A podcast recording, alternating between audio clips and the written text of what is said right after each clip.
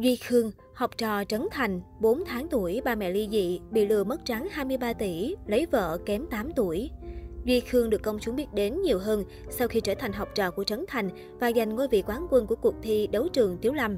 Đằng sau những tiết mục tấu hài mà anh mang lên sân khấu, ít ai biết rằng chàng diễn viên trẻ từng trải qua những biến cố đến mức muốn giải nghệ. Sinh tại nhà, 4 tháng tuổi, ba mẹ đã ly hôn. Theo lời mẹ của Duy Khương chia sẻ, lúc nam diễn viên được 4 tháng, bà và chồng đã ly hôn. Sau đó bà quyết định mang ba đứa con về thành phố Hồ Chí Minh, một mình nuôi con.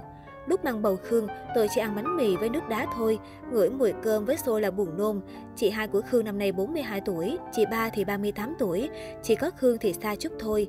Ngày xưa tôi theo chồng về Kiên Giang, sau này chuyển vào Bình Long ở. Tôi làm công nhân, một giờ đêm đi cạo mũ cao su. Được cái tôi hoạt bát nên được làm tổ trưởng.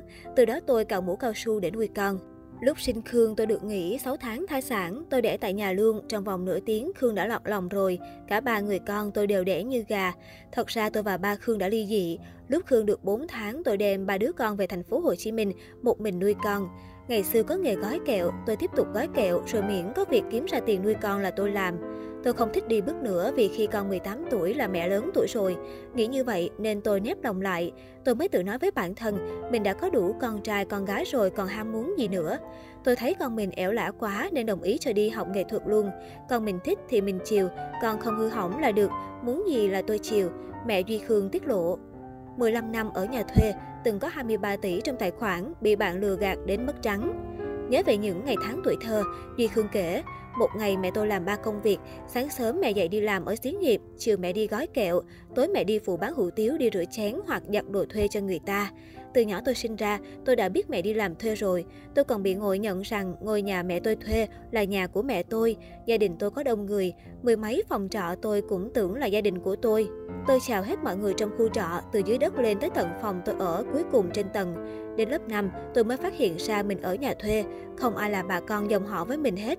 Đến khi phát hiện ra như vậy, tôi vẫn chưa có nhà riêng.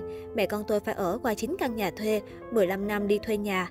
Đến khi có tiền, bạn bè giúp, năm 2005 mới về được quận 7 mua nhà. Ngôi nhà ấy hiện tại cũng đang ở.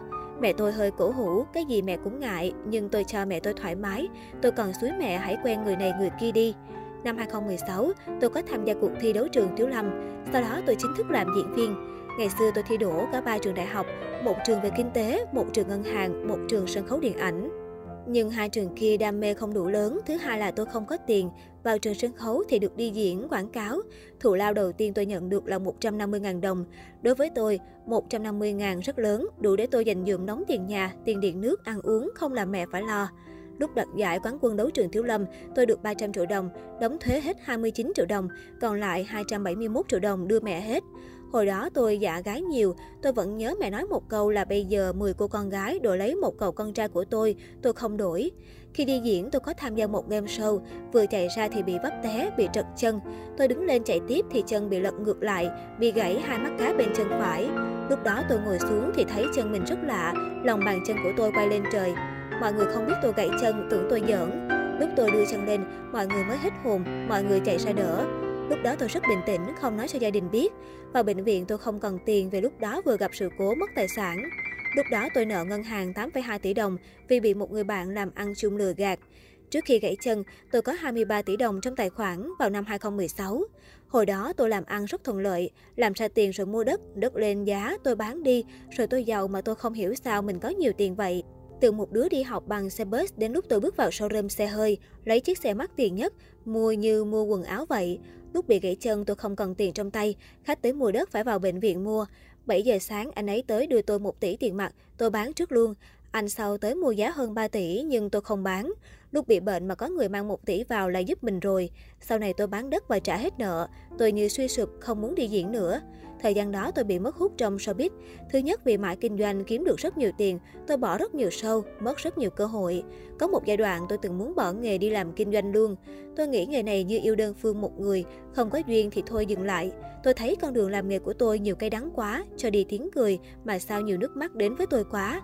Trước khi thi đấu trường Tiểu Lâm, tôi từng muốn bỏ thi rồi, nhưng đã ký hợp đồng, nếu bỏ thì mất 5 tỷ, nên tôi cố gắng thi. Tôi muốn bị loại luôn, nhưng vẫn cố diễn hết mình. Tôi không nghĩ mình lại trở thành quán quân, cảm giác rất hạnh phúc.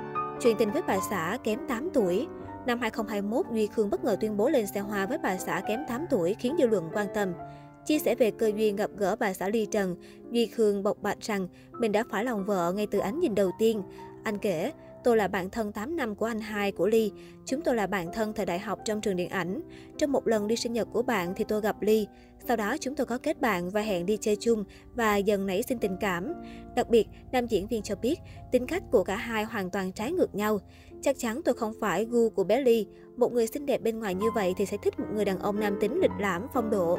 Còn gu của tôi lại là những người lớn tuổi hơn mình, chững chạc và tính cách lạnh lùng hơn chút.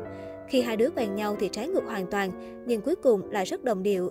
Duy Khương chia sẻ, dù hiện đã yên bề gia thất, nhưng nam diễn viên cho biết mình và bà xã gặp không ít rào cản trước khi tiến tới hôn nhân. Thậm chí có thời gian, cả hai từng quyết định chia tay vì sức ép của gia đình. Tuy nhiên, sau thời gian thuyết phục, hai người đã chứng minh tình cảm với phụ huynh hai phía.